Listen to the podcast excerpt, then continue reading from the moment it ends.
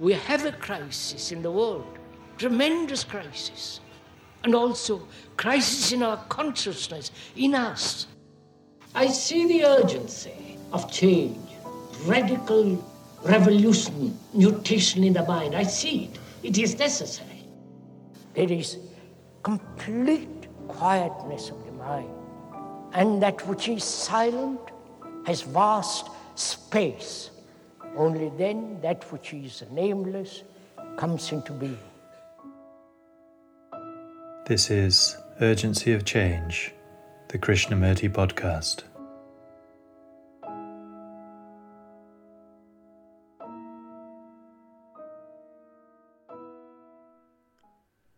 The most creative energy has no identification.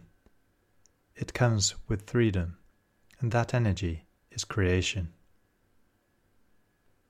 Hello, and welcome to episode 112 of Urgency of Change.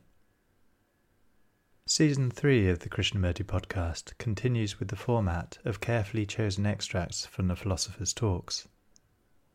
Each weekly episode focuses on a theme explored by Krishnamurti, and the aim is to represent his different approaches to these universal topics. This week's theme is energy. Upcoming themes are mutation, dependence, and pleasure. This is a podcast from Krishnamurti Foundation Trust, based at Brockwood Park in the UK, which is also home to the Krishnamurti Retreat Centre. Situated in the beautiful countryside of the South Downs National Park, the Krishnamurti Centre offers quiet retreats for those wishing to inquire into themselves in the light of Krishnamurti's teachings please visit krishnamurticentre.org.uk for more information. You can also find our daily quotes and videos on Instagram and Facebook at Krishnamurti Foundation Trust. If you enjoy the podcast, please leave a review on iTunes or Apple Podcasts. This week's episode on energy has six sections the first extract is from Krishnamurti's second talk in Madras, 1986, titled What is Energy? What is energy? This being one of the questions of the scientist. And they said energy is matter. Right? But previous to that, what is energy? You understand? It may be matter, it may be every kind of thing. But what is energy? Primordial energy. Who brought this energy about? Are you understanding what I'm talking about? I'm not sure. Because this has been a very, very serious question. So we are together going to, taking a long journey into this. Together, you and I are walking up the same street. You're not just following the speaker. You're not just, yes, that sounds very good. So did the Upanishads and Gita and all that Bill had said. So we'll understand. It's not a bit like that. First of all, one has to have great doubt. Right? Great skepticism. Right, sir? No, don't agree, please. Don't agree. You don't doubt anything. You accept everything. So doubt, skepticism of your own experience, of your own thoughts, of your own conclusions, doubting, question, not accepting a thing from any book, including mine. I'm just a passerby, it's not important. And We are going to inquire together is very important, please. Together. You know what that means? Cooperating together to build something, to inquire something, to see what is clear, what is doubtful, what is not clear. You are doing it. I am, the speaker has done this, but you have to do it. So we are together walking up a very long stream. You can make that stream a very, very, very strong current.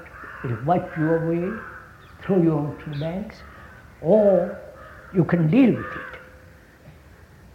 So it requires your energy, right? It requires your energy. So we are asking, what is energy? That crow calling is part of energy. Right? The trees, the birds, the stars, the moon, the, the rising of the sun and the setting of the sun, it's all energy. Right? Probably you doubt it, but doesn't matter.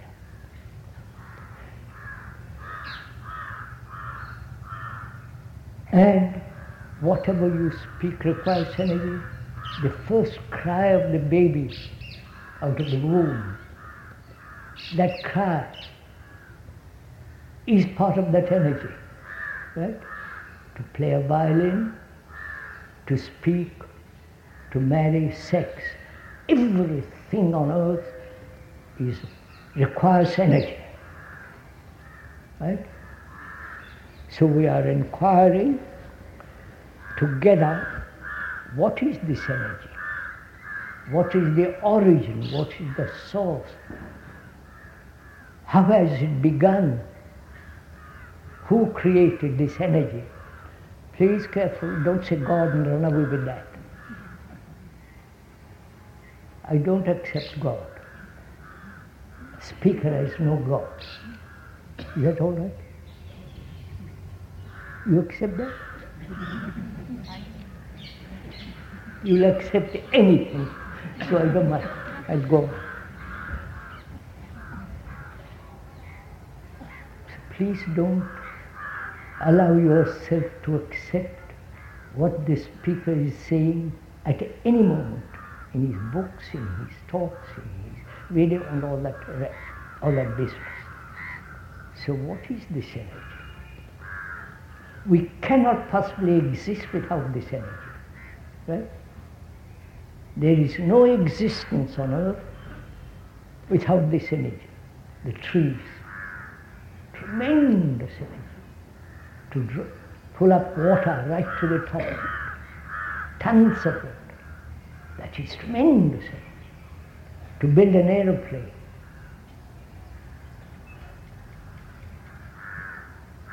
Hundreds of people are responsible for it. Go to the moon and so on. So whatever we do or don't do is energy, right? The dancer, the violinist, the painter, the house mother, the army general, everything requires energy. Right? That's, that is a fact. Whether you accept it or not, it doesn't matter. And we are inquiring what is that energy? The origin of it, not just yes, energy, or accept what the scientists say, which is energy is matter, and so on. I won't go into all that because I'm, the speaker has talked to many of them about this matter. And the religious people say God, and that ends it. Or some guru says that also ends it. They don't inquire, they don't doubt, they don't question, they don't, they don't have skepticism. Right? So here we are saying, if you can abandon all that, your books, what the Sanskrit ancient people said, abandon all that and leave it at the roadside and we'll take a journey together. And you are going to something that requires all your energy, all your brain, which is matter, which is the accumulated experience of million years, and all that evolution means energy, right? So I'm saying to my, I'm asking myself, you're asking for yourself. So I'm beginning to ask myself, is there energy which is not contained or stimulated or held within the field of knowledge? You understand? Within the field of knowledge. That is within the field of thought. Then this requires, please don't agree with it. I like to blind myself. Because you agree with every damn thing that's going on. So, I ask myself, is there an energy which is not put together, stimulated, arranged by thought? You understand? Thought gives you a great deal of energy. To go to the office every morning at nine o'clock or eight thirty. Thought makes you, gives you that energy. Right? I must earn more money. I have a better house. Right? Thought, thinking gives you the energy. I believe it took two or three hundred people or three thousand people to build a rocket that went to the moon. Right? So, all that requires energy.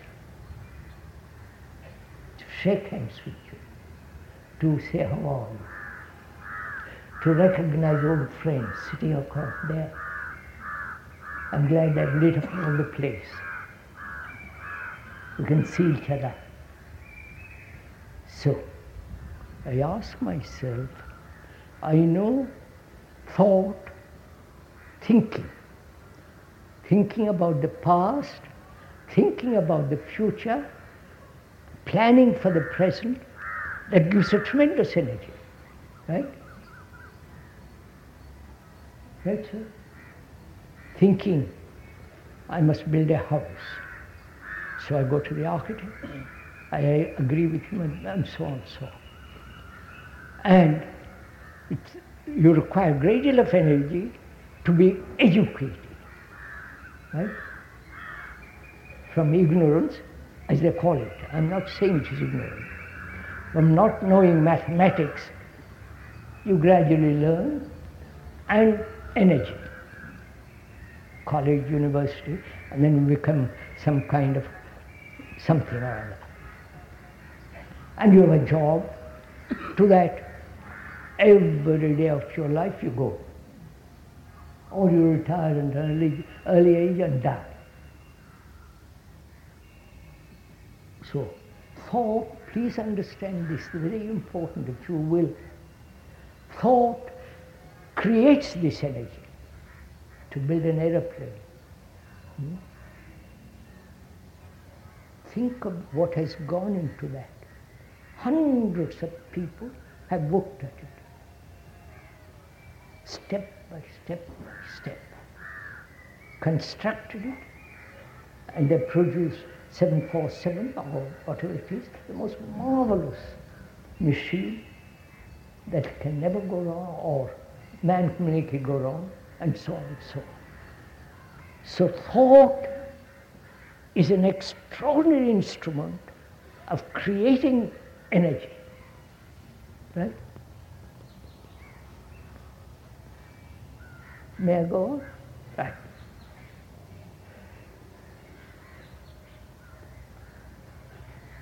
If one doesn't see that as an actual fact, then you're off the mark. Right?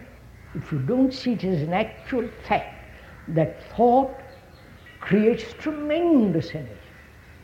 You want to become a rich man, you work like blazes to work to get a rich man. Right? You want to do some kind of crazy propaganda, and you work very hard. You join groups, sects, gurus, and all the rest of that business. So thought has, a, has an extraordinary instrument of engendering thought, right? Thought engendering energy.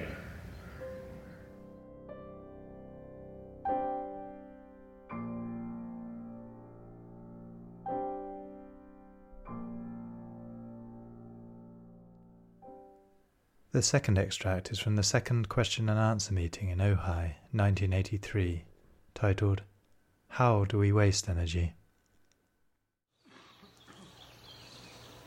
Should really inquire whether we waste, how we waste our energy. Not all my energy is taken away through daily work but we should inquire really how we waste our energy. Whether it's possible to conserve energy and use it when necessary and retain it when it's not. Am, I making myself clear? How do we waste our energy? Please understand me. not how to use energy, which requires, which dem- that energy which demands inquiry and being unselfish and intelligence, but we rather let's inquire, approach this question from a different point of view, which is to find out how we waste energy. Right? Then it'll be very clear. Do we waste energy by chattering? Endless talk? Right? Most of us do. Endless talk. And is it a wastage of energy to be constantly in conflict? in the office, at home, and so on. Right?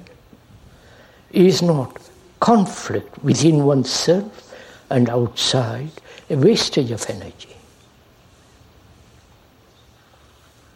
Not how to be free of conflict for the moment, but to observe how we waste our energy conflict. The concept or an illusion that we are individuals. And so, fighting everybody, right? Against everybody, enclosing ourselves in a little neurotic state, building a wall around ourselves through fear, and so on. That's also a great deal of wastage of energy, right? And to pursue an ideal is a wastage of energy. Right? Not the ending of a fact. I don't know if I make myself clear. And suppose one is violent. You pursue a non-violent, which is non-fact. The pursuit of non-violence is a wastage of energy. Whereas to understand the nature of violence, go into it deeply, the complexity of violence, and see if it is possible to end it. That's not wastage of energy. But to pursue a non fact, which is the ideal, whether it's a political ideal or Marxist ideal, communist ideals, is a wastage of energy. Isn't it a wastage of tremendous energy building armaments against each other? No? I don't if you've been listening to some of the television explanations of how Russia is building up its armament and America. As you listen to it very carefully, it all seems so insane. So extraordinarily irrational. So one wonders if one is going mad.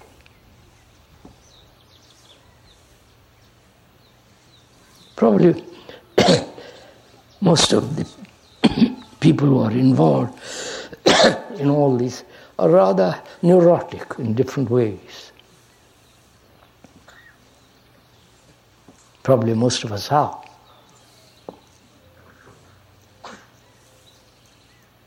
So, to find out for oneself how we waste our energy, and the greatest waste of energy is to be concerned with oneself. No? Because to be concerned with oneself, with one's neurotic state, and not be unaware of it, to be concerned one's own issues and one's own problems, one's own uh, achievements is a very, very limited energy. It's very limited. And therefore, your energy is limited. But when there's freedom from that, there's immense energy.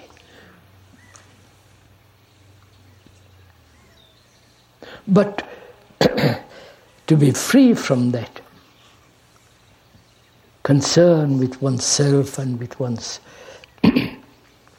hurts and and in return wanting to hurt others that concern with oneself is bringing about is bringing a great chaos in the world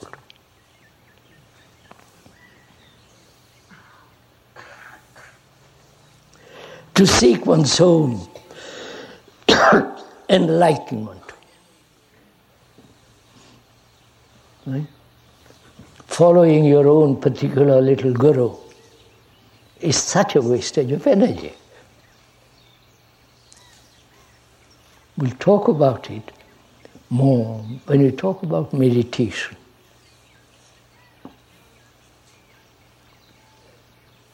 So, is it possible not to waste energy along all these lines?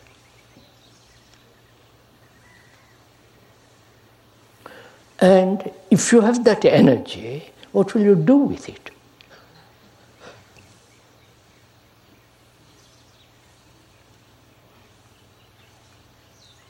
Will you will one become more mischievous? more violent, more beastly. So, in the con- conservation of energy, follow, which comes about by understanding the wastage of energy, the, conservi- the conser- conserving that energy, not that you conserve energy. When there is energy is not wasted, there is energy. In the discovery how you waste your energy, there's the beginning of intelligence. Right? That energy, that intelligence is not wastage of energy. That intelligence is extraordinarily alive.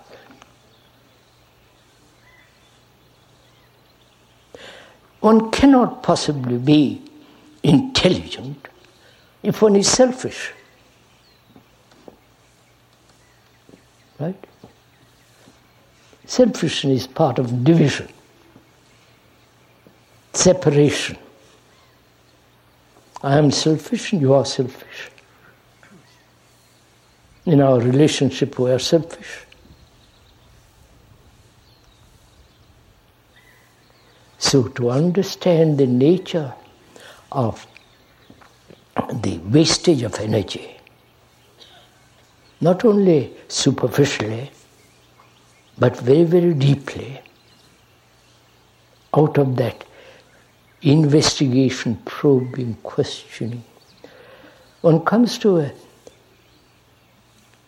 certain quality of energy which is the outcome of intelligence, not merely setting aside wastage of energy.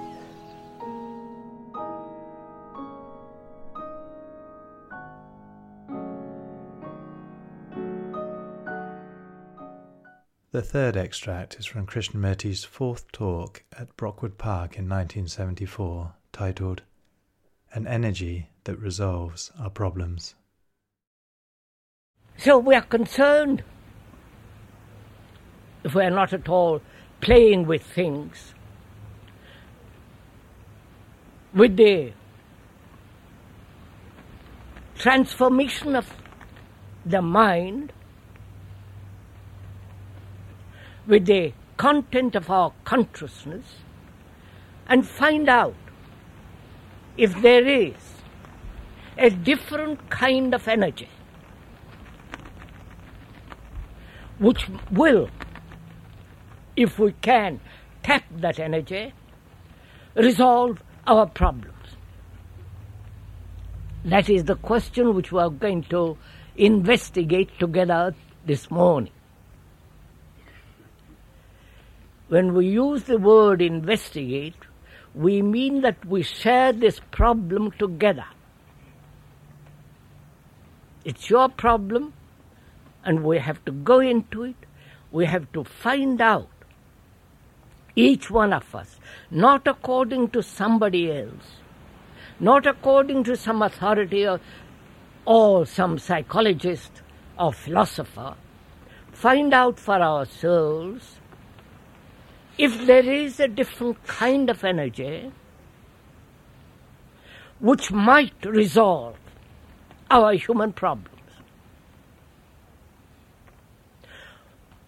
The traditional energy, the intellectual energy, which man ex- has expanded throughout the centuries, has in no way dissolved our problems. Right? That's clear. Now we are inquiring into the possibility, if there is or if there is not, a different kind of energy which is non contradictory in itself, which is not based on the activity of thoughts with its divisive energy, an energy which is not dependent on environment, on education, on cultural influence. I hope I'm making myself clear. Please do give little attention to this. We are asking if there is a different activity, a different movement which is not dependent on self centered activity, the activity and the energy that the self, the me, with all its contradiction creates, is there an energy which is not dependent on environmental conditioning? Is there an energy which is not, which has no, which has no cause, because cause implies time,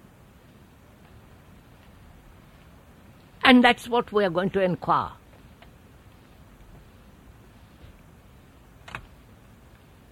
That is, the energy that man has expended, intellectual, emotional, traditional energy, and the self centered energy, has not in any way solved our human problems, which are suffering, fear, and all the pain that's involved in the pursuit of pleasure,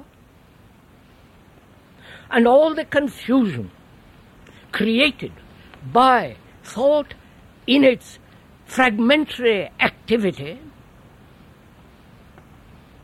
we are asking if there is energy and energy totally different.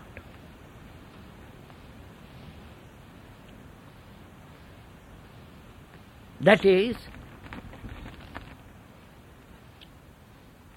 we have only used a very small area of the brain.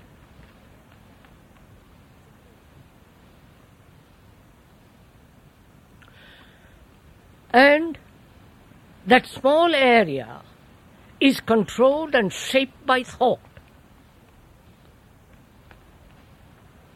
And thought, intellectually, emotionally, physically, has created a contradictory energy.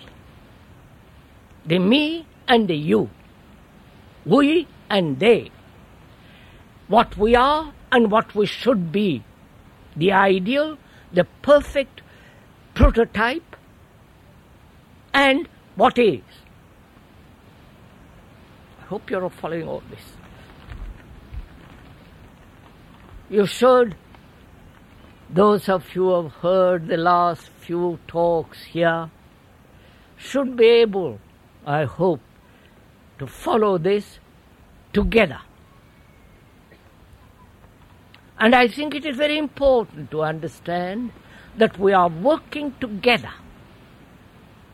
That I am not, the speaker is not telling you what to do, because the speaker has no authority.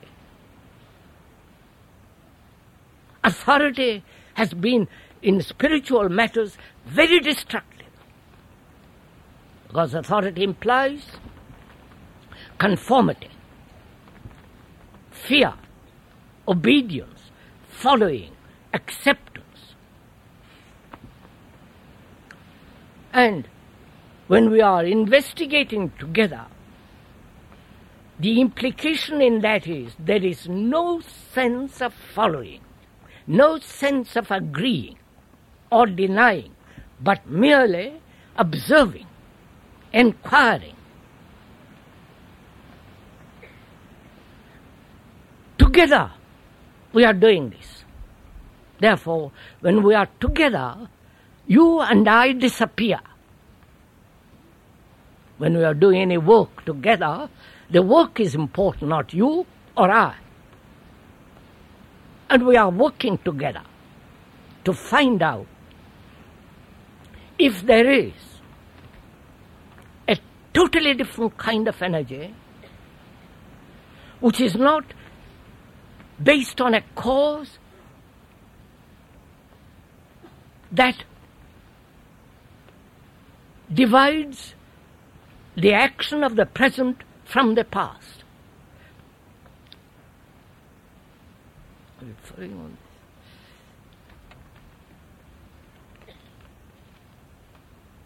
Now, this inquiry implies or asking whether there is an area in the brain which is not contaminated by thought. An area in the brain or in the mind which is not the product of evolution. An area of, of that brain which man throughout the centuries has created a culture and is not touched by that culture. The inquiry into that is meditation. I hope you follow this.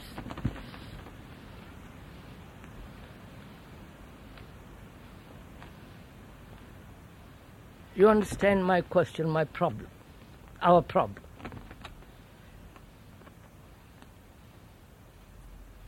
From ancient of times, we have used only one area of the brain and a very small area in which there has been conflict between the good and the bad.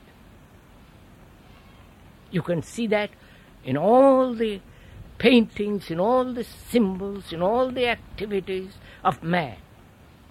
This conflict between the good and the bad, between what is and what should be, between what is and the ideal. That conflict, that area, has produced a culture Christian, Hindu, Buddhist, and all the rest of it.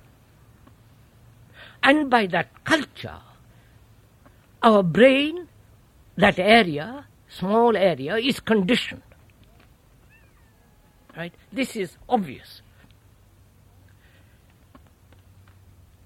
And can the mind free itself from that conditioning, from that limited area, and move into an area which is not the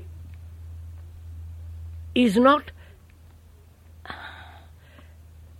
within the area of time, within the area of direction.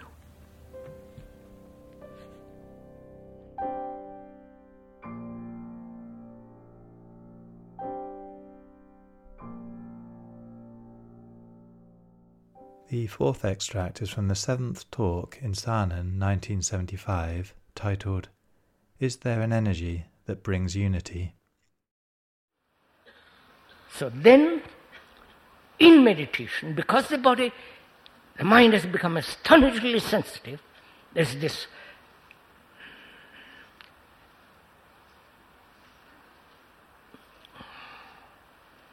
there's all this field of clairvoyance right? Field of healing, field of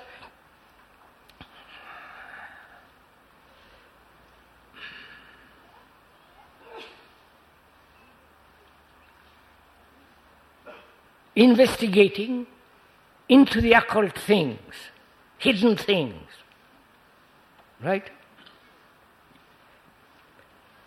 Unfortunately, it's becoming the fashion now to talk about the occult, the hidden, the mysterious, the uh, all that side. When the body is sensitive, mind is active, accurate, therefore all these things come about. But they are totally irrelevant. That are playthings. Please, uh, the speaker knows something of all this. And there's great danger in all that. Unless you are, unless you really want to pursue that like a toy with a child who has a toy. It has no value.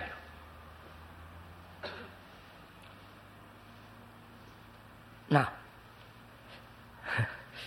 so we can proceed to inquire after clearing the ground accurately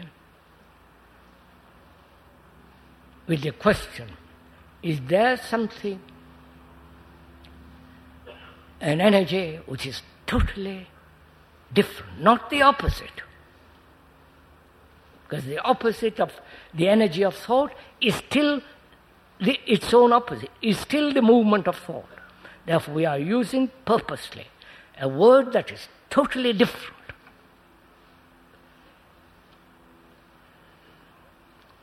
Now proceed. And also, there is this whole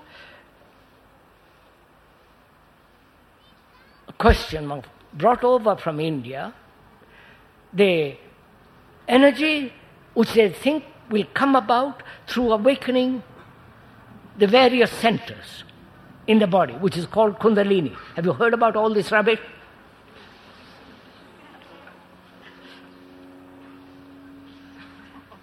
It isn't rubbish if you know what it is. But you, as you don't know, you're playing with rubbish. Please forgive me if I talk frankly about all these nonsensical, unreal things, unless you have gone into it. You cannot go into it unless you have brought order in your life.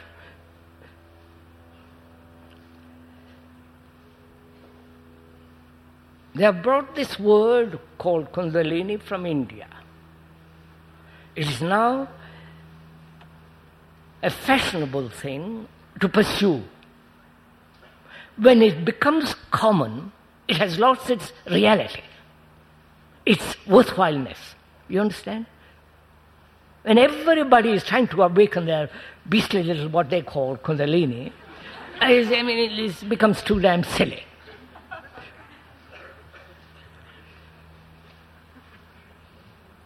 A truth, when made common, becomes vulgar and therefore no longer reality, no longer truth. Hmm? Hmm.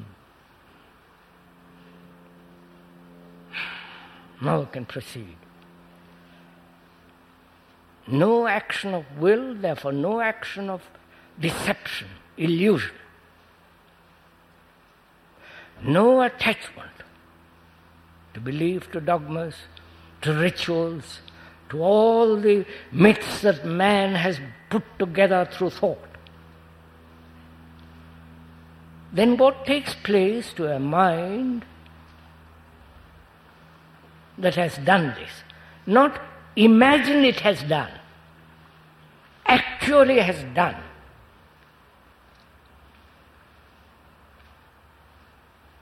To such a mind,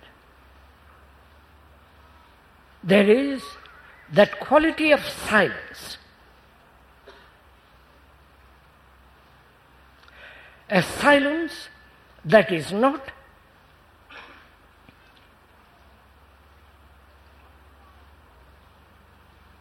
that is not between two noises. The silence that's not between two thoughts. Please li- watch it in yourself, you will see this a silence that has not been put together by thought because it desires to be silent.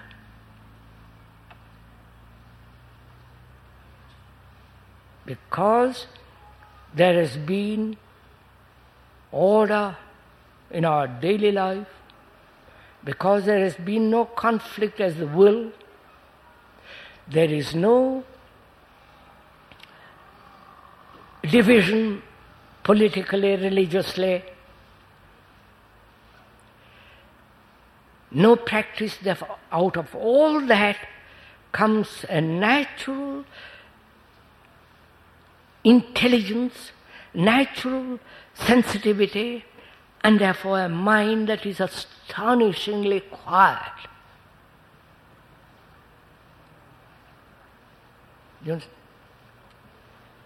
That is a mind that has put a stop to time. Mind hasn't put it, but it has brought, it has inevitably come about. That is, you understand what I'm saying? time is movement of thought as measure. Time is thought. And thought as measure is from here to there, psychologically as well as physically. And when there is this movement of time as achievement, as experience, as gaining something, it is still the activity of thought. And therefore, it is fragmentary, not whole. From that, the, when the mind is has perceived the totality of thought, that is, the totality of the movement of thought, all its varieties, all its movements, all its subtleties, hidden and open. When the mind is totally aware of all that, then time to such a mind comes to an end. Therefore, there is complete quietness. Right? So, perception can only take place in silence. You, you, you follow this? Please, Avanti. Are we sharing this together or am I pursuing my own investigation? You understand? If you want to hear what the speaker is saying, you have to listen. You have to pay attention. If you want to listen. If you don't, well, that's quite a different matter. But if you want to listen, you have to pay attention. That means care. That means you have to listen. Listen without any prejudice, without any conclusion, comparing what you hear with what you already know. All those are, they inhibit, prevent listening. So, when you want to listen, you must be completely silent, naturally. When you want to see the mountains, the flowing of the water in a river, there must be total observation, not the observer observing. Right? So there is this silence.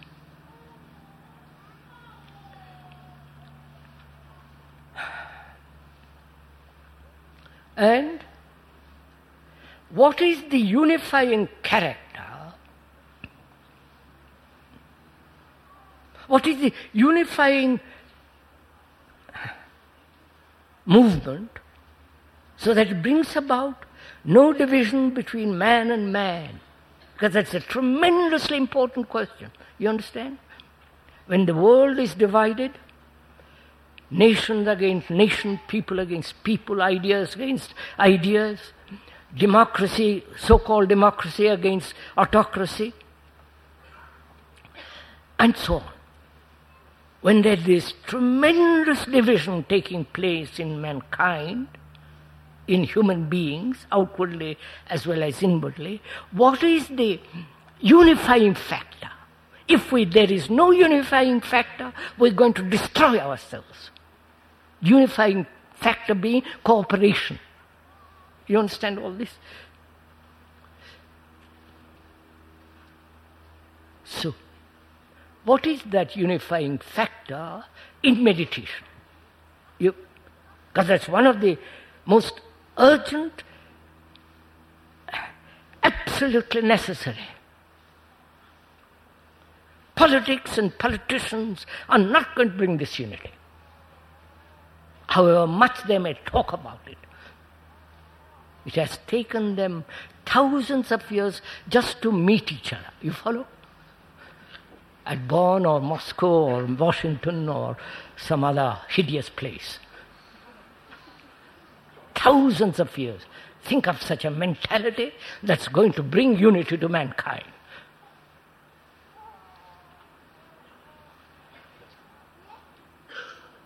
What is that factor? You understand? We are talking about a totally different kind of energy, which is not the movement of thought with its own energy. And will that energy, which is not the energy of thought, bring about this unity? You understand? Are you interested in this? For God's sake. This is your problem, isn't it? Unity between you and your wife, unity between you and another. You see, we have tried to bring about this unity. Thought has sees the necessity of un- this unity and therefore has created a center. Like the sun is the center of this universe, holding all things in that light. So, this center created by thought hopes to bring unity together, mankind together. Great warriors tried to do this, great conquerors. They did it through bloodshed. Religions have tried to do it. And those, those religions who have tried to do it brought about more division with their cruelty, with their wars, with their torture. Science has inquired into this. And because science is knowledge, the accumulation of knowledge and the movement of knowledge, which is thought, being fragmentary cannot unify.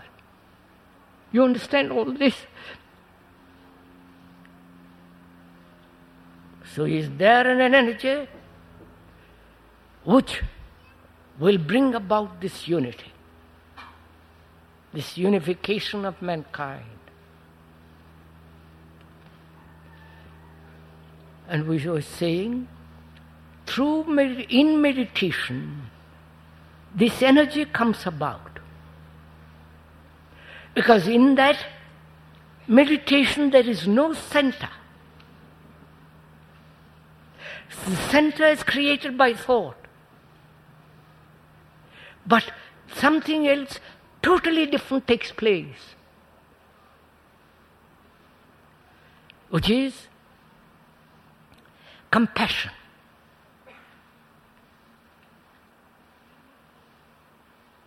That is the unifying factor of mankind. To be, not that you will become compassionate, that never is, which is the, again another deception. But be compassionate, that can only take place when there is no center. The center being that which has been created by thought, thought which hope by creating a center it can bring about unity. Like a federal government, you follow? Like a dictatorship, like autocracy. All those are centers hoping to create unity. All those have failed. And they will inevitably fail. And there is only one factor, and that is this sense of great compassion. And that compassion comes when we understand the full width and depth of suffering. That's why we talked a great deal about suffering. Suffering not only of a person, of a human being, the collective suffering of mankind. Hmm? You understand, sirs? Don't understand it verbally or intellectually, but somewhere else in your heart, feel this thing. And as you are the world and the world is you, if there is this birth of compassion, then you will inevitably bring about unity. You can't help it.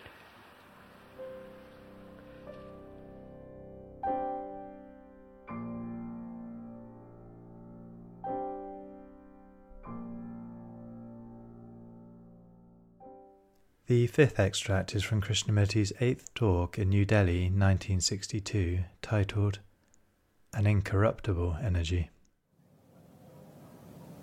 A mind has energy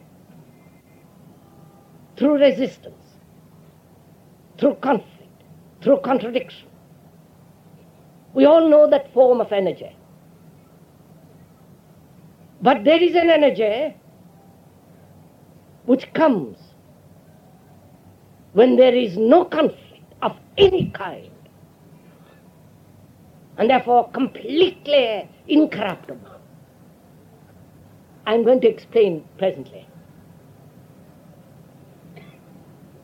I mean by the mind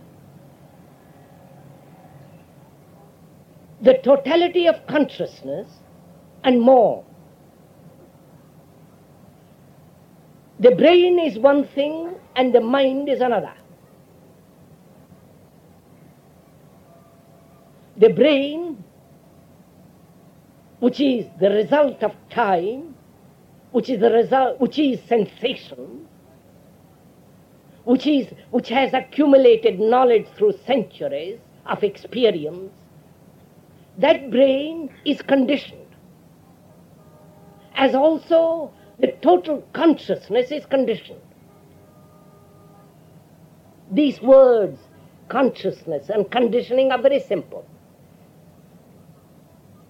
What you are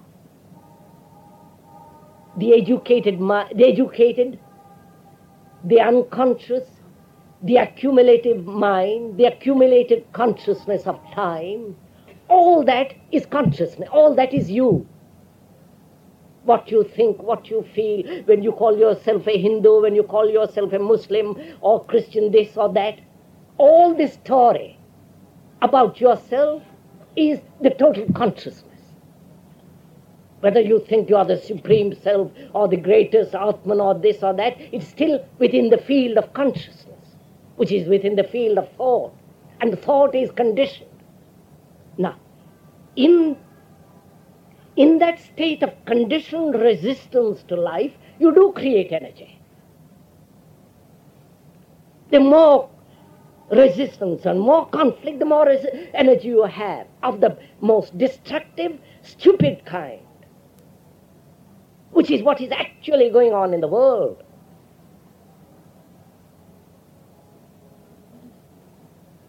That energy dissipates itself, is always corrupting, always needs stimulation, always needs some form of attachment through which it can derive power, energy, growth. Please follow all this. Now, when one realizes that fact, and sees that fact that our energy comes into being through resistance. And when you have understood the whole story of contradiction, which in yourself, then out of that, seeing the fact, there comes a different kind of energy.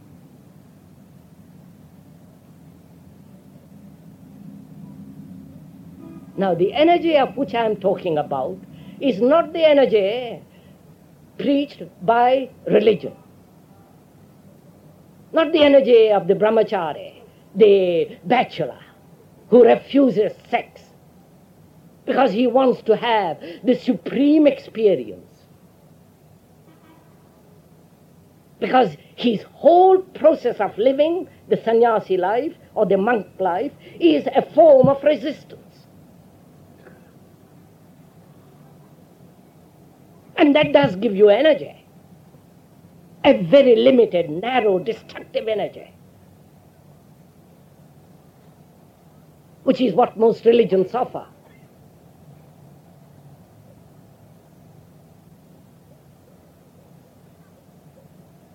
But what we are talking about is a totally different kind of energy. That energy is born out of freedom, not out of resistance, not out of self denial, not out of ideational pursuits and disciplines. If you understand all these which I have been talking about and face these facts, then out of that comes an energy which is incorruptible. Because you see, that energy is passion. Not the passion of sex or of identifying yourself with the country, with an idea. That gives you also a peculiar kind of energy, passion, which is destructive. Haven't you noticed? how people who have identified themselves with their nation, with their country, with their job, they have peculiar energy, as most politicians have, as most so called missionaries, or those who have identified themselves with an idea, with a belief, with a dogma, as the communists. They have peculiar energy, which is most destructive.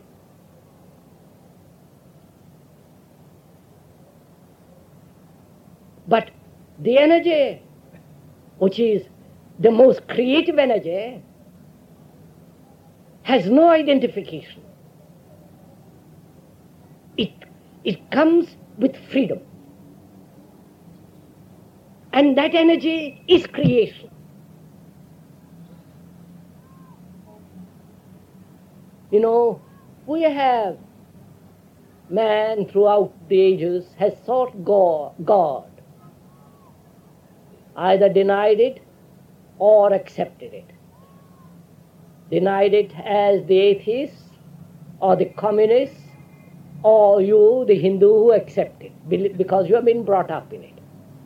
Because you have been brought up in the belief you are no more religious than the man who is being brought up in non belief.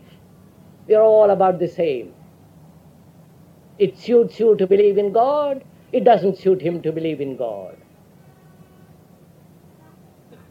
It's a matter of your education, of your environmental, cultural influence. But man has sought this thing throughout centuries. There is something immense, not measurable by man, not by a mind that is caught in resistance, not caught caught in ambition, envy, greed. Such a mind can never understand this energy. There is this energy which is completely incorruptible.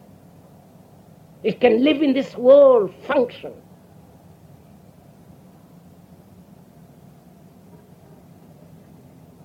Every day it can function in your office, in your family, because that energy is love. Not the love of your wife and children, which is not love at all. Because that creation, that energy is destructive.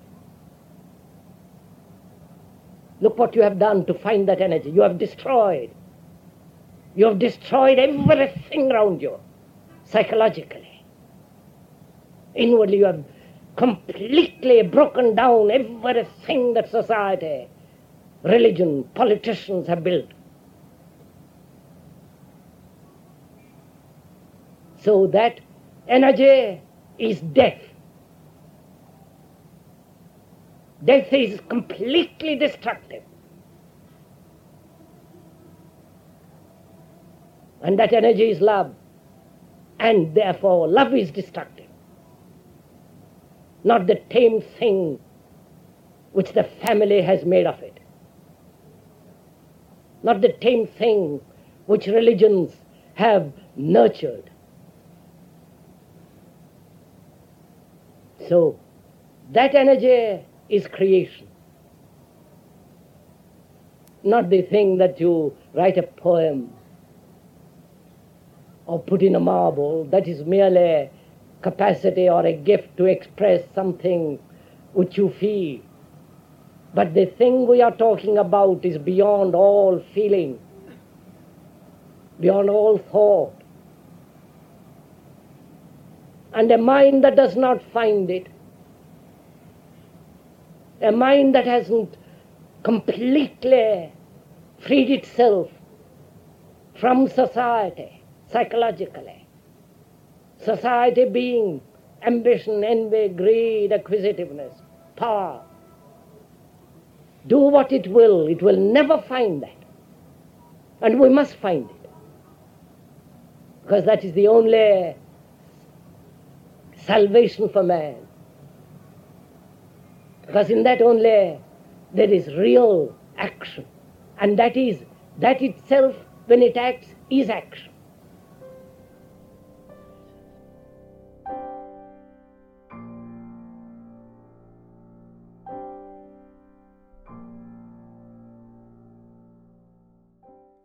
The final extract in this episode is from a direct recording by Krishnamurti in 1984 titled Silence Builds Up Great Energy. There was a naval center there, missiles and all the rest of modern means of killing humanity. And we went along, then turned to the right, left the sea behind and came through after the oil wells, further deeper in, away from the sea, through orange groves, past a golf course, to a small village,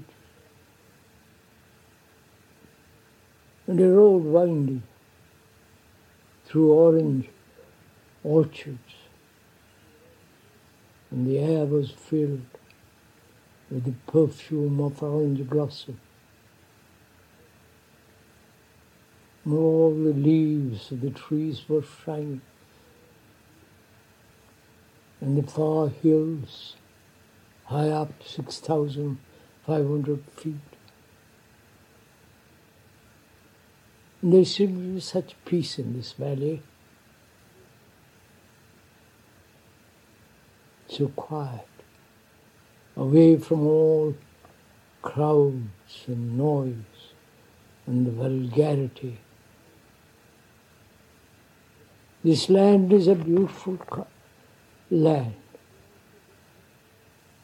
so, so vast, deserts,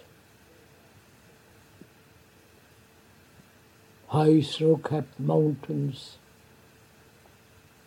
villages, great towns, and still greater rivers. The land is marvelous, marvelously beautiful, vast, all inclusive. And we came to this house, is still more quiet and beautiful perhaps recently built. There's the cleanliness that houses in towns don't have. There are lots of flowers, roses,